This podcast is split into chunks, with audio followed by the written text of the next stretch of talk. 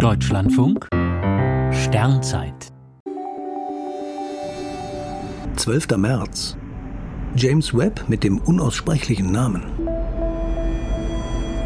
Die Beobachtungsdaten, die das neue James Webb Weltraumteleskop zur Erde funkt, verzücken Fachleute wie Laien.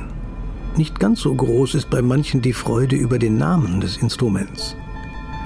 James Webb hat in den 60er Jahren als NASA-Chef das Apollo-Mondprogramm und Wissenschaftsmissionen maßgeblich gefördert.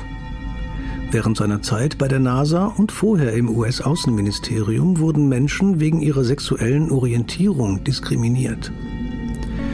James Webb hatte damit nichts direkt zu tun, wie ein umfangreiches Gutachten feststellt. Die Weltraumbehörde sieht daher keinen Grund, den Namen des Vorzeigeteleskops zu ändern. Dagegen fordern einige Fachleute, das James Webb-Teleskop umzubenennen. Für manche ist der Name so unaussprechlich, dass sie nur die Abkürzung benutzen, im Englischen JWST.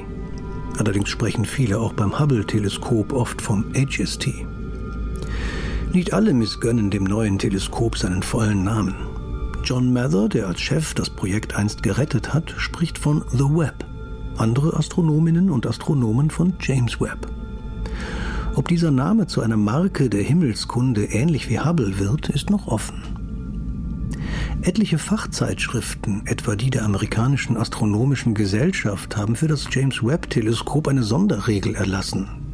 An sich müssen in den Artikeln alle Abkürzungen einmal ausgeschrieben werden, damit klar wird, was gemeint ist. Nur bei JWST sind die Autorinnen und Autoren daran nicht gebunden.